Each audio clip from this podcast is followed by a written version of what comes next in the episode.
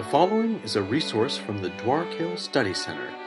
Dwarkill exists to help Christians take every thought captive to the obedience of Jesus Christ.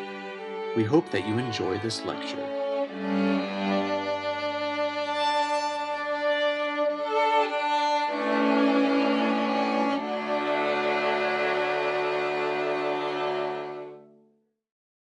And we are excited to be here tonight. I'm really excited to have our speaker here, Dr. Lane Tipton, and I'll introduce him in just a second.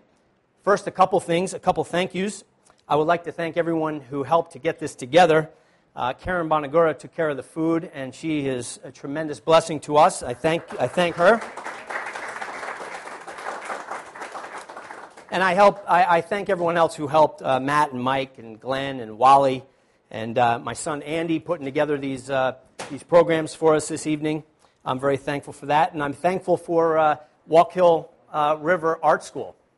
Uh, they, they are so kind to us to let us come in and just tear this place apart and do what we want with it. They leave me the key. they, they say, lock up when you go. And uh, so they've been a really rich blessing to us. I want to encourage you to bless them back and buy some of the art that's on these walls. Uh, uh, these are for sale. It turns out, actually, this room is my neighbor. Uh, Rick Parenti lives down the street, and I was blown away to know that this was his work.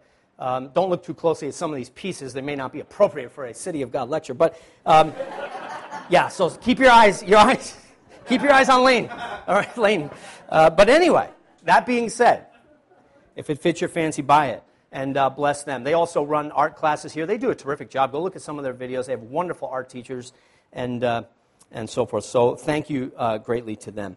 Also, I'd like to make some acknowledgments. I'm very uh, happy that uh, Coach is here. We call him Coach. Uh, he's Bill Spanger. He's my dad.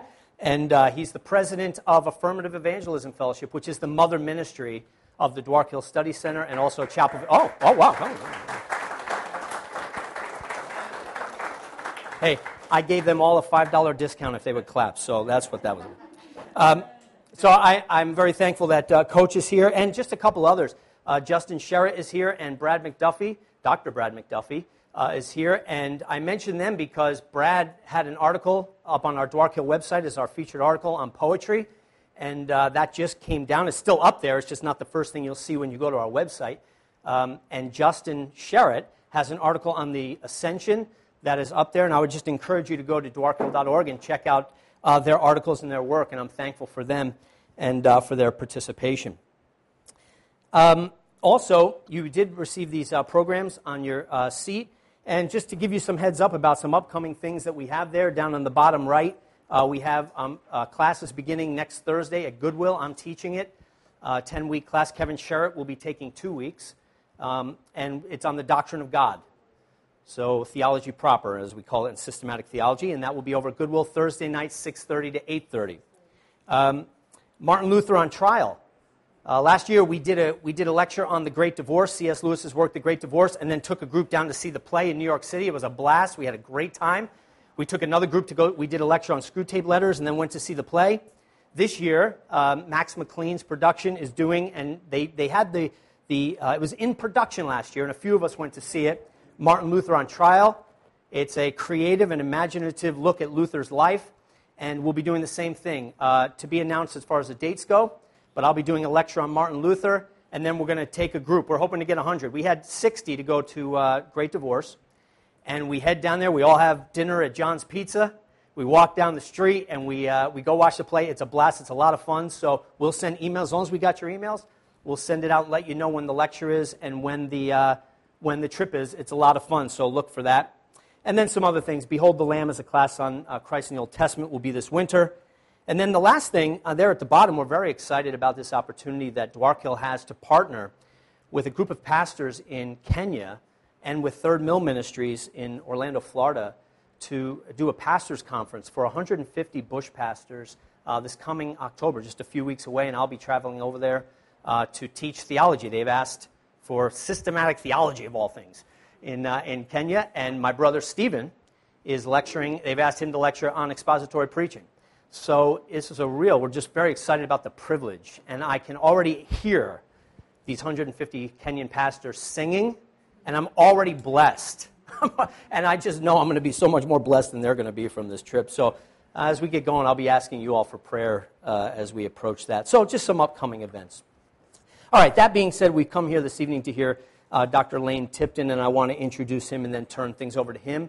He'll give his talk, and then we'll let you stretch for a second, and then we'll have a little time of Q&A. So, oh, by the way, uh, there's a little place for notes on the back. If you would like a pen, we have a, a the Palo pens. So, uh, Matt will, uh, or Justin, if you want a pen, um, go ahead and grab one if you didn't have one. Uh, let me go ahead and introduce our speaker. Dr. Lane Tipton is an ordained minister in the OPC, and we have a little, where's my OPC contingent? Here they are, the OPCers who came all the way from Paramus. Yeah, Lane is pumped. Uh, so, yeah, oh, they, they get a hand clap. Yes, that's another $5 discount. Okay, these guys are. They, yeah, that's right. That's right. The PCA contingent is suffering here. Um, uh, Dr. Tipton is ordained in the OPC, and he pastors Trinity OPC in Easton, Pennsylvania. He is the Charles Krahe, am I saying it right, Dr. Tipton? Okay, all right.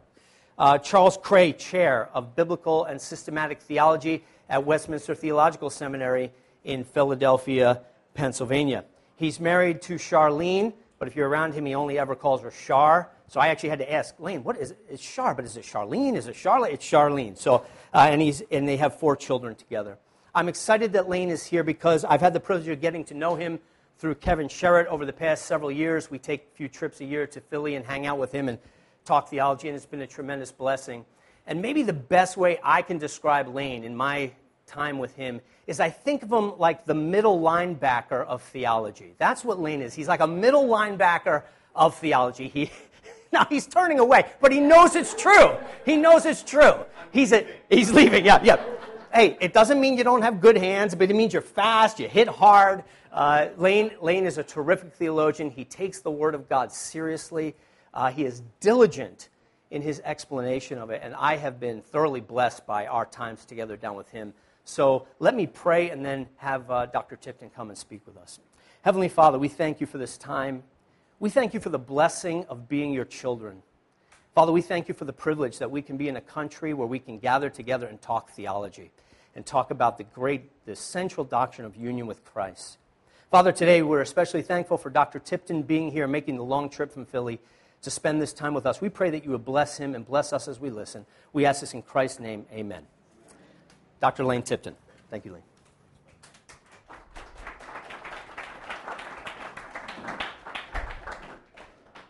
I guess I should have brought a, a helmet or something. I, I didn't know.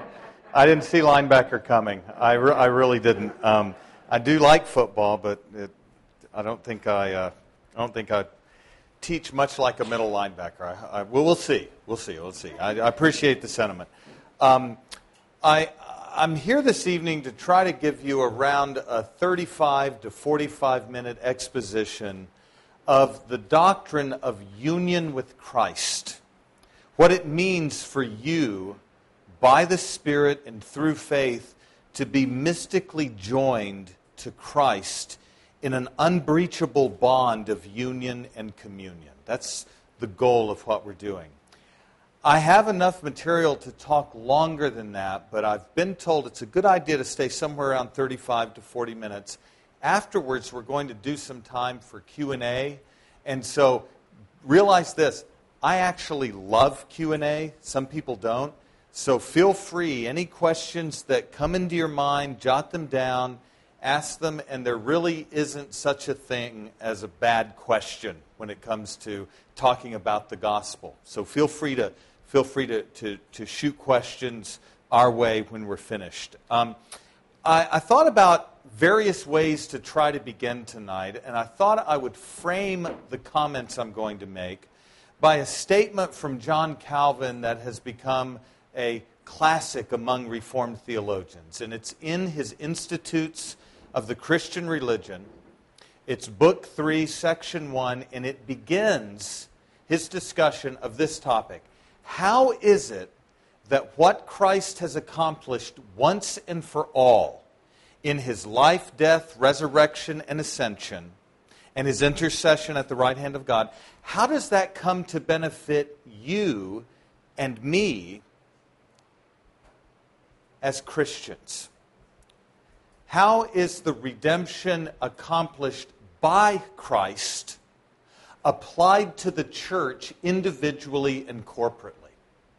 And he says this He says, first, we must understand that as long as Christ remains outside of us and we are separated from him, all that he has suffered and done for the salvation of the human race remains useless and of no value to us. So Calvin begins by situating the application of redemption in terms of this principle. You separated from Christ means that no benefits of Christ can accrue to you. No benefits accomplished by Christ. The redemption, the propitiation of wrath, the expiation of sin, the reconciliation by the blood of the cross, the resurrection life that belongs to Him. It cannot come to benefit you until you are related to Him in some way.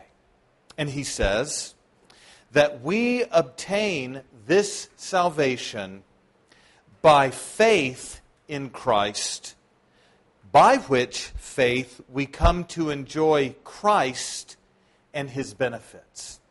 Now, later on in the history of the Reformed tradition, Westminster Shorter Catechism 30, you'll read something like this that we are united to Christ in our effectual calling through faith.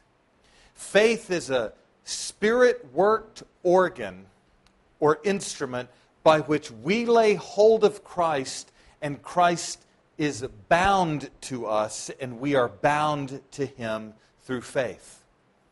And the question that Calvin asks and answers is this How is this faith that unites to Christ effected?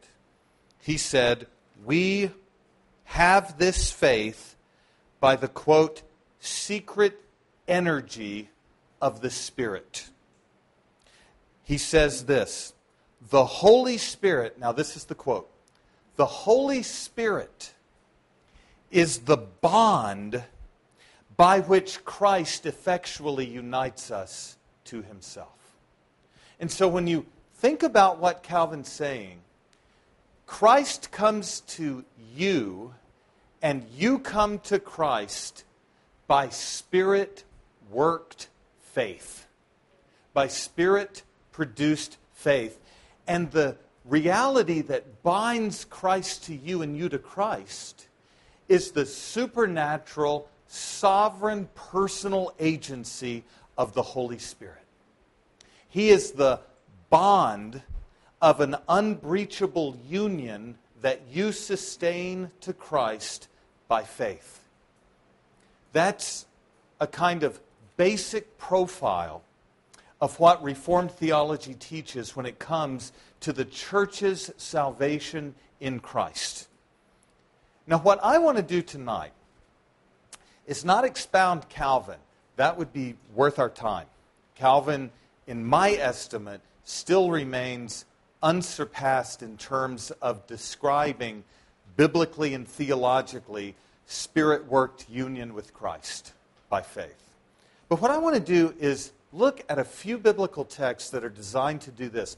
They're designed to kind of expand our horizons and help us understand how the Spirit unites us to Christ by working faith in us in our effectual calling. And so, if you have a Bible, I know you may not. Many of you might have phones with, with apps on them. You feel free to look at your Bible. If you don't, just listen along, and I'm going to try to go slowly enough that you can follow. What I want us to begin thinking about is the teaching of Jesus and Paul on the role of the Holy Spirit in uniting the church to Jesus Christ, uniting believers to Jesus Christ. And so I want you to, to, there are many places we could go, and I'm trying to keep this to a reasonably brief lecture. John 16, 13 through 15. And I'll probably, um, I won't comment fully on this, but you'll see where we're going to go. John 16, 13 through 16. We'll read this. This is Jesus teaching about the role of the Spirit. Listen, after he rises and ascends into heaven. Here's what he says When the Spirit of truth comes, he will guide you into all the truth. For he will not speak on his own authority, but whatever he hears, he will speak, and he will declare to you the things that are to come. Listen to this. He will glorify me, for he will take what is mine and make it known to you. All that the Father has is mine, therefore I said that he will take what is mine and declare it to you. A little while, and you will see me no longer, and a little while, you will see me again. Now, this is the point. Jesus teaches that the Holy Spirit will take all that belongs to the crucified, resurrected, and ascended Messiah, and he will mediate the redemptive benefits of Christ to his church. The Spirit is the one who is appointed to be the one that pours out or brings Christ to the church and brings the church to Christ. This is what the Spirit will do. He will take all that Christ procures for his church, make that known to the church so that the church can embrace Christ by the Spirit's power. But notice that Jesus says, A little while you will see me no longer, in a little while you will see me. This refers to Jesus' ascension into heaven. You will see me no longer. And then his second coming. You will see me again. In the interim between those two events, his ascension and his second coming, he sends the Spirit that's what the day of Pentecost is about. Acts 2:32. He rises from the dead, ascends into heaven, receives the Spirit, and then what? Pours out what was seen and heard. The Spirit is the Spirit of Christ, and the Spirit comes to the church and is the one through whom and in whom Christ is present to his people by faith. So the Spirit takes what belongs to Christ, all of it in its fullness, and He makes that known. He discloses that and seals that to His church. Let me put it a different way. The Spirit, in different language, will bind Christ to you and you to Christ. He will be a bond of union by which you belong to Christ and Christ belongs to you. He will be the one who confers life and righteousness upon the people of God in Christ. But let me give you one other portion of what Jesus teaches from John 14 to fill out this picture. And you've read this text before, but when you put it in the context of the Spirit's work, this will make perhaps more sense than it has in, in the past. Jesus uses the image of departing so that while he is departed and as he sends the Spirit, he is engaged in an activity that brings his church into view. And listen to what he says in John 14. He says, Let not your hearts be troubled. Believe in God, believe also in me. In my Father's house are many rooms.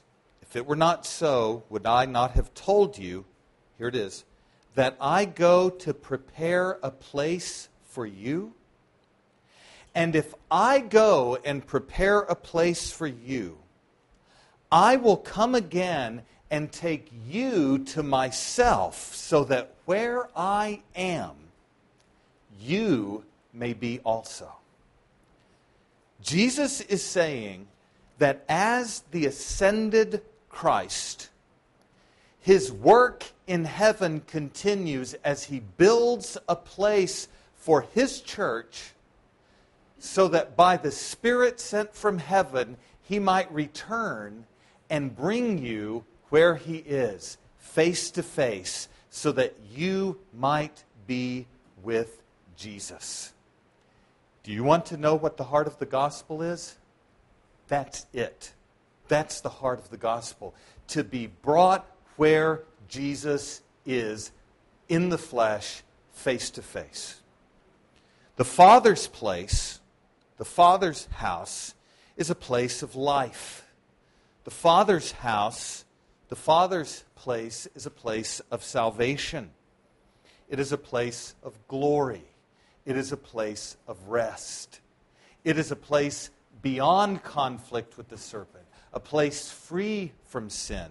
And Jesus sends the Spirit from heaven to bind you to himself, listen, with the end in view that he would bring you bodily where he is into Sabbath rest and eternal life and the perfection of the communion bond that you have with God in Christ by the Spirit.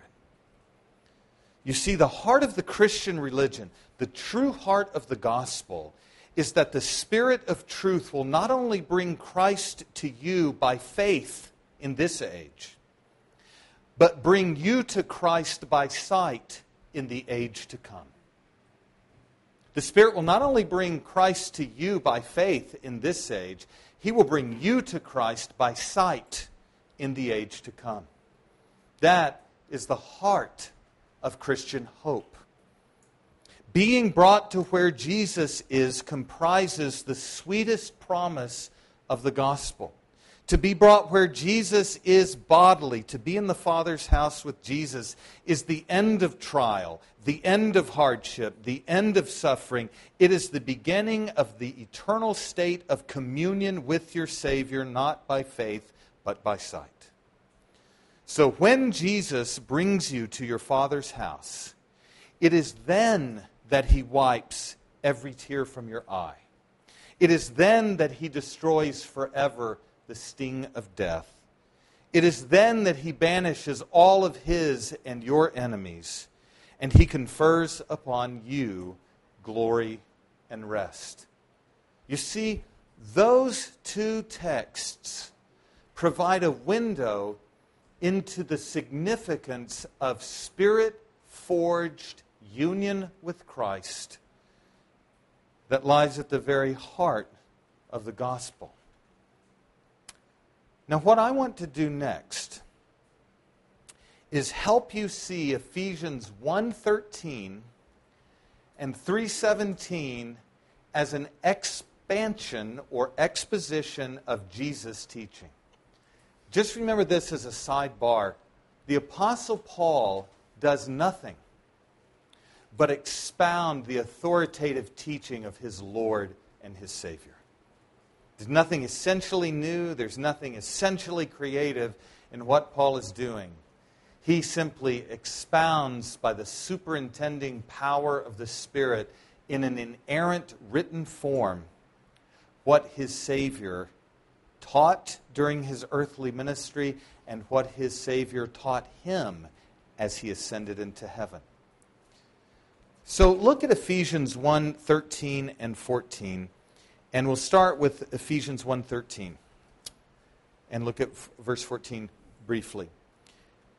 Listen to this. In Christ, in Him, Christ, you also, when you heard the word of truth, the gospel of your salvation, and believed in him were sealed with the promised Holy Spirit, who is the guarantee of our inheritance until we acquire possession of it to the praise of his glory. Notice what Paul is saying here. First, it is only as you are united to Christ by faith that you are sealed with the Spirit. Being in Christ, I want you to think of it this way, is being sealed into Him by the agency of the Spirit. Christ is sealed to you. You are sealed to Christ in, a, in an unbreakable bond by the Spirit of promise, the promised Spirit. The Spirit Christ receives as ascended, and the Spirit Christ pours out upon his church. And so, as the Spirit indwells you, he brings Christ to you in a sealing bond of union. As the Spirit indwells you, he brings Christ to dwell in you, and you are sealed in Christ with the promised Holy Spirit. And there are other texts in Paul that make clear the reciprocal character of this union bond. Let me give you one example. Romans 8, 9 through 10. Listen to the functionally interchangeable language of the Spirit and Christ here. They remain two distinct persons, but they are so closely united in their function that to be in the Spirit is to be in Christ, and to be in Christ is to be in the Spirit. Listen to this Romans 8, 9, and 11. You, however, are not in the flesh, but in the Spirit, if in fact the Spirit of God dwells in you. Anyone who does not have the Spirit of Christ does not belong to him. But if Christ is in you, although the body is dead because of sin, the Spirit is life because of righteousness. Now, listen to the combinations that are here. I don't want to do this too quickly, uh, but, but note you are in the Spirit, verse 9. The Spirit is in you. You are in Christ, verse 10. Christ is in you. The Spirit is the bond between you and Christ so that where the Spirit is, there Christ is, dwelling in and with his people. Paul says something similar in Ephesians 3:17. In Ephesians 3:16 he says his prayer is that God might give you in the riches of his glory to be strengthened in power through his spirit in your inner person your inner being, so that Christ might dwell in your heart through faith. Being in Christ, sharing in Christ, is a fellowship of the Holy Spirit, so that Christ is in you and you are in Christ. So, to sum this up, let me put this in a summary form and, and think of it this way the Spirit is the bond of your union with Christ when you view that bond from the divine side. How is it that you're joined to Christ and Christ is joined to you from the divine side? By the supernatural power of the Spirit. But at the same time, and moving far away from a kind of universalism. I want you to notice this as well from both Ephesians 1:13 and 3:17. Note that you are united to Christ by the Spirit only through faith. This is critical. Only through faith. Ephesians 1:13 You are sealed in the Spirit in union with Christ when what happens? When you believed. 113. Christ, through the Spirit, dwells in your heart through what? 317. Through faith. Believing and faith are synonymous in these texts.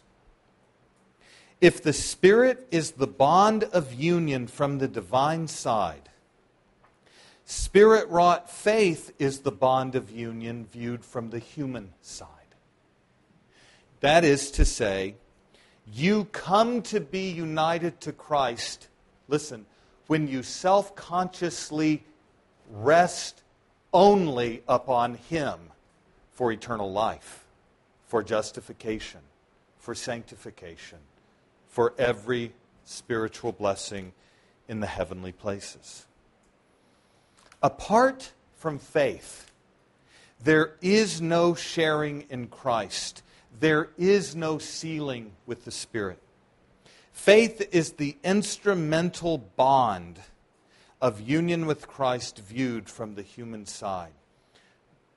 As faith trusts in Christ, as faith rests on Christ and receives Christ, that faith brings about union. But it's a union in which the Spirit binds you to Christ and an empty hand of faith, listen, lays hold of Him, as it were embraces him and rests upon him.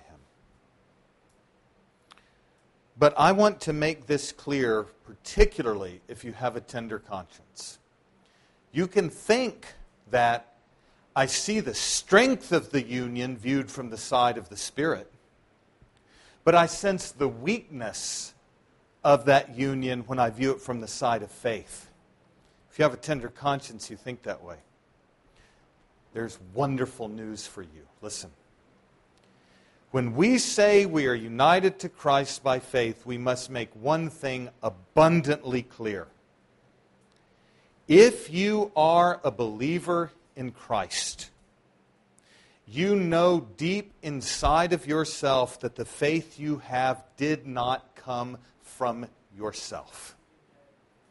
It did not originate you, and it is not, listen, it is not of human origin. The Apostle Paul teaches that we are dead in our sins and trespasses. Ephesians 2 1 and repeated in Ephesians 2 5. Dead people do not rise up and believe. Dead people cannot save themselves. They cannot believe. They do not have the capacity to believe. So, what is the biblical testimony? Ephesians 2 8. It is by grace you are saved through faith, and this not of yourselves. It is the gift of God, not by works, so that we would boast. See, the wonderful thing about salvation in Christ is that faith is graciously gifted to us, and please hear this comes with all of the omnipotent power of God as He works it in you by His Spirit. So that the faith by which you are united to Christ is Spirit produced faith. Faith that has behind it the omnipotence of God and the invincibility of His power. So that that faith union has all of the efficacy and strength and vibrancy and unbreachability of the Spirit who produced it. Hmm? Wonderful news, you see. So that the Spirit works faith in us, so that our union with Christ is by the Spirit and a Spirit worked and Spirit sustained faith. Paul says in Philippians 1 6, He who began this good work in you, right? this spirit gifted faith, will carry it on to completion until the day of Christ Jesus. And there is no one who can separate you from the love of God in Christ Jesus your Lord. Romans 8 39. The union, in other words, by the Spirit through faith, is an inviolable union. A union that's not breachable, a union that's not breakable by anything in heaven on earth or under it. And that is encouraging and edifying to the church. It's why we praise God for His grace. But I want to say this union with Christ by faith is not only individual, but it's corporate. We have spoken so far in individual terms, but I want you to appreciate this.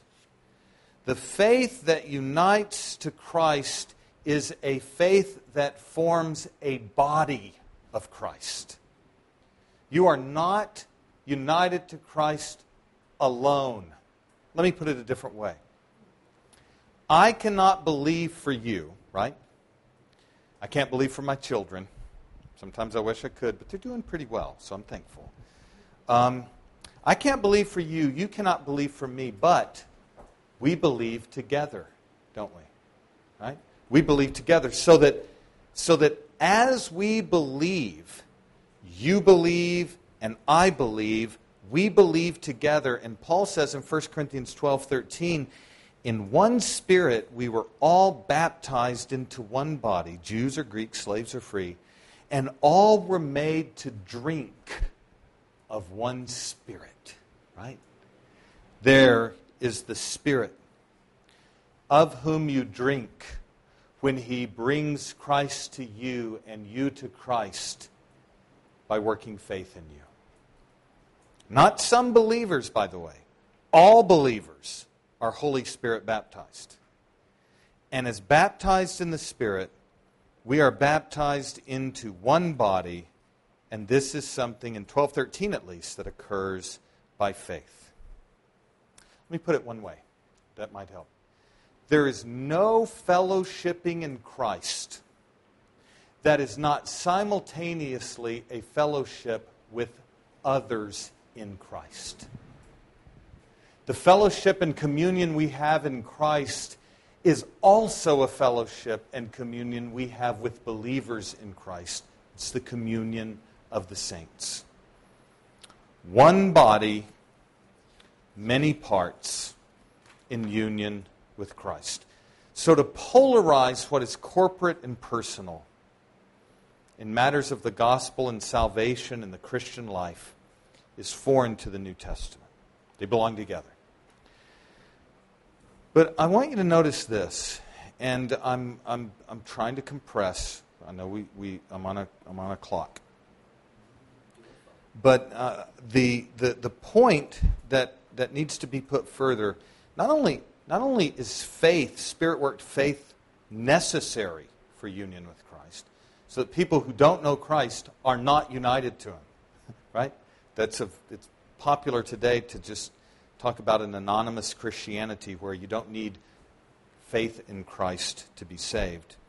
But the gospel is also essential when it comes to union with Christ by faith. Remember Ephesians 1:13 one more time. It is when you what? Heard the word of truth, the gospel of your salvation and believed. Faith comes by hearing, and hearing by the Word of God. This is why it's absolutely, non negotiably, indispensable that the gospel be preached. It is through that means, and never apart from that means, that the Spirit works faith in those whom He calls you can talk to me about infants born. Uh, it, it, we, we talked about John the Baptist. I've got an answer, I think. But faith comes by hearing, hearing by the Word of God, and the gospel is an indispensable, instrumental means that the Spirit uses in working faith. And this is why Reformed churches emphasize preaching as the primary means of grace. You need the gospel. Were it not for the work of the Spirit, all that the Father has ordained and Christ has accomplished would never benefit us in the least. And now let me make a comment and make something explicit I've left implicit up to this point. Faith. What is faith? Well, faith has three indispensable elements knowledge, knowing that Jesus is Lord and Savior, assent, acknowledging your condition and need for Jesus as the only Savior from sin, and indispensable, trust. Trust. A whole souled abandonment in terms of relying on self and a giving yourself entirely to Christ in reliance and trust. I'll give you an example of what I do. I do this with my children. I finished because the, the um, youngest one's now 11, and I do this when they're about three, four, five, something like that, I tell them this. I say, I want to teach you about faith in Christ. I make them stand with their backs to me. I'm behind them. And I tell them that they can't move their heels. Do you got, some of you are old enough to remember. Remember the Nestea plunge? Do you remember that? Yeah, yeah. You, you do the Nestea plunge. You just fall straight back into the pool without moving your feet. Right? Say, kids, I want you to do the Nestea plunge. But here's the thing: you can't move your feet because right before you hit the floor, guess who's going to catch you? Dad. Now here's the question: Do you trust me? Do you trust me? You know what happens? One of my kids just did it right away. But most of the times, is, is the, the, the, wild and crazy boy. But, um, but, but most of the time, you get this. You get, right? Because why? They don't, they don't trust me yet. But when they finally trust me, how can you tell? They abandon themselves entirely into my hands. And I catch them, right? That posture is what faith does. It abandons trust in self, support in self, and falls upon Christ, leans upon Christ entirely as he is revealed in the pages of the scriptures of the Old and New Testament. One image of this that is used by some commentators you can, I won't read it, John 13, 23 through 25. One of the disciples reclines upon Jesus, rests upon Jesus. But I want to do something now um, uh, that, that I, I hope will help you see something of the practical value of this. I, I tend not to be one who focuses a lot on the practical side because my job at the seminary is more of the theological. I do systematic and biblical theology, and the practical theology department's a different department. But I am a pastor, so I care. I do. I really do. Um, but it's important to note just a couple of, of basic points about union with Christ. And I might just make one, and then we can do Q&A here in a second. But it's important to note that union with Christ focuses our salvation where it belongs the benefactor of redemption. It doesn't focus our attention on ourselves, it focuses on Christ. It focuses on the Spirit's work in directing us to Christ and binding us to Him in a permanent union bond. So, where's the focus, first and foremost? It's not on benefits or things we might receive, but it's on the crucified, resurrected benefactor in whom we receive every spiritual blessing in the heavenly places, Ephesians 1 3. The one who has become for us righteousness, holiness, and redemption, 1 Corinthians 1.30. Union with Christ focuses our salvation on Christ Himself. And this keeps us, listen, it keeps us from being unduly preoccupied with one benefit of that union, such as justification, or adoption, or sanctification. And it makes our understanding of the Christian life, listen, personal. It makes it, it, it reminds us that at the core of our Christian life is a living, vital, reciprocal relationship with a person. And that's critical. You can talk to him, lean on him, rest upon him. These, this does not devalue the benefits, but it reminds us of this that they come to us only as a consequence of our being in the benefactor. That's the first point. Second one, I will make it, and then we'll, we'll break. Second one is this Union with Christ keeps our focus on Christ, but it also makes clear the wholeness of our salvation. The wholeness of our salvation. What I mean by that can be illustrated by a controversy that began in the early 80s in the United States known as the Lordship Controversy. Does anyone remember Zane Hodges? I'm starting to feel old. Absolutely Free. It was a book that argued that you can have Jesus as Savior, but not Lord. Right? You can trust in Him as Savior, but not receive Him as Lord. And that's possible. But if we understand union with Christ properly, we recognize this. You either receive in union the whole Christ or you receive no Christ.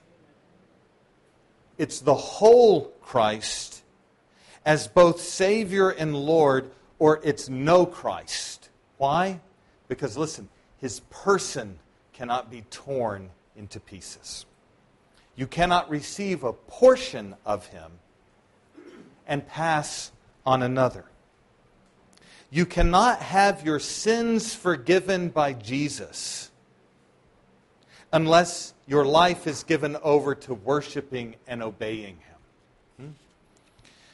You can't have Jesus as the mediator between yourself and God unless you have him in all three of his offices, his threefold office of what?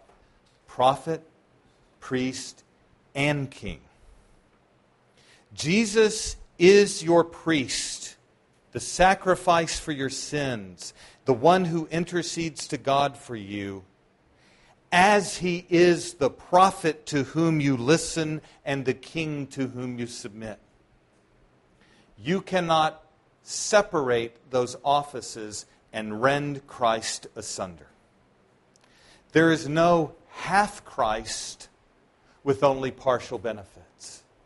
There is a whole Christ with all of the benefits of the gospel, and you are united to him by a spirit wrought faith.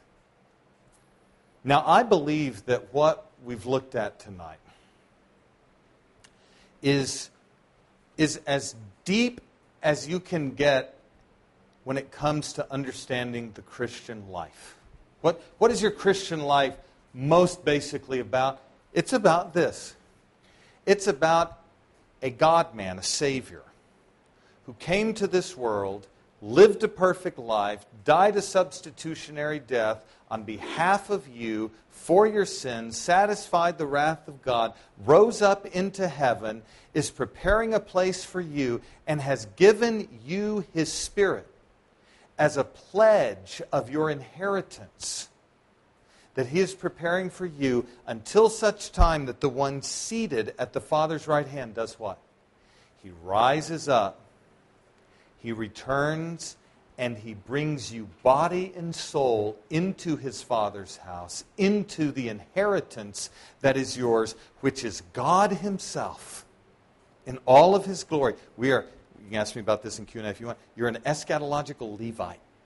God is your inheritance in Christ. And the heart of the Christian gospel is that you will be brought where Jesus is. Jesus guarantees that.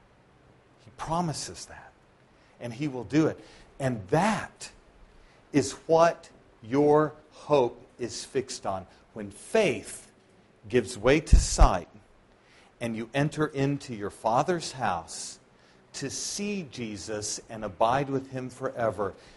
And the communion bond that you have with God, listen, is never again clouded by sin, never separated by death, never interfered with by Satan or demons or perishability or weakness or hardship or trial.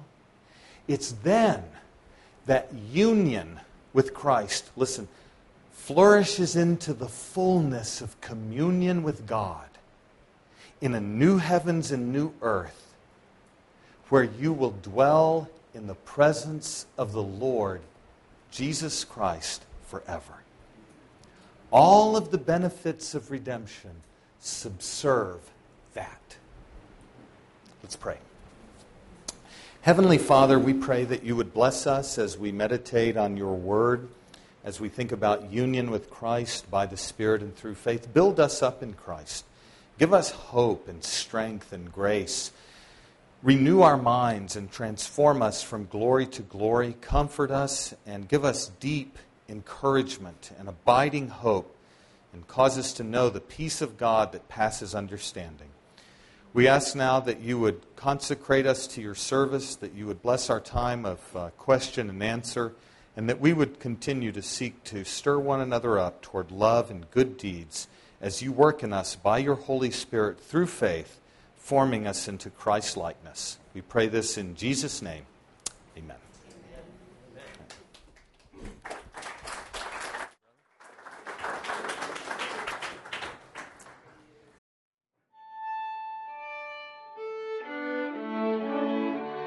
This has been a production of the Dwark Hill Study Center. All our lectures and classes are available for free streaming or for purchase on CD and download at dwarkhill.org. Please visit our website to receive more information regarding the Study Center and upcoming events, and to view articles and blogs from our contributors.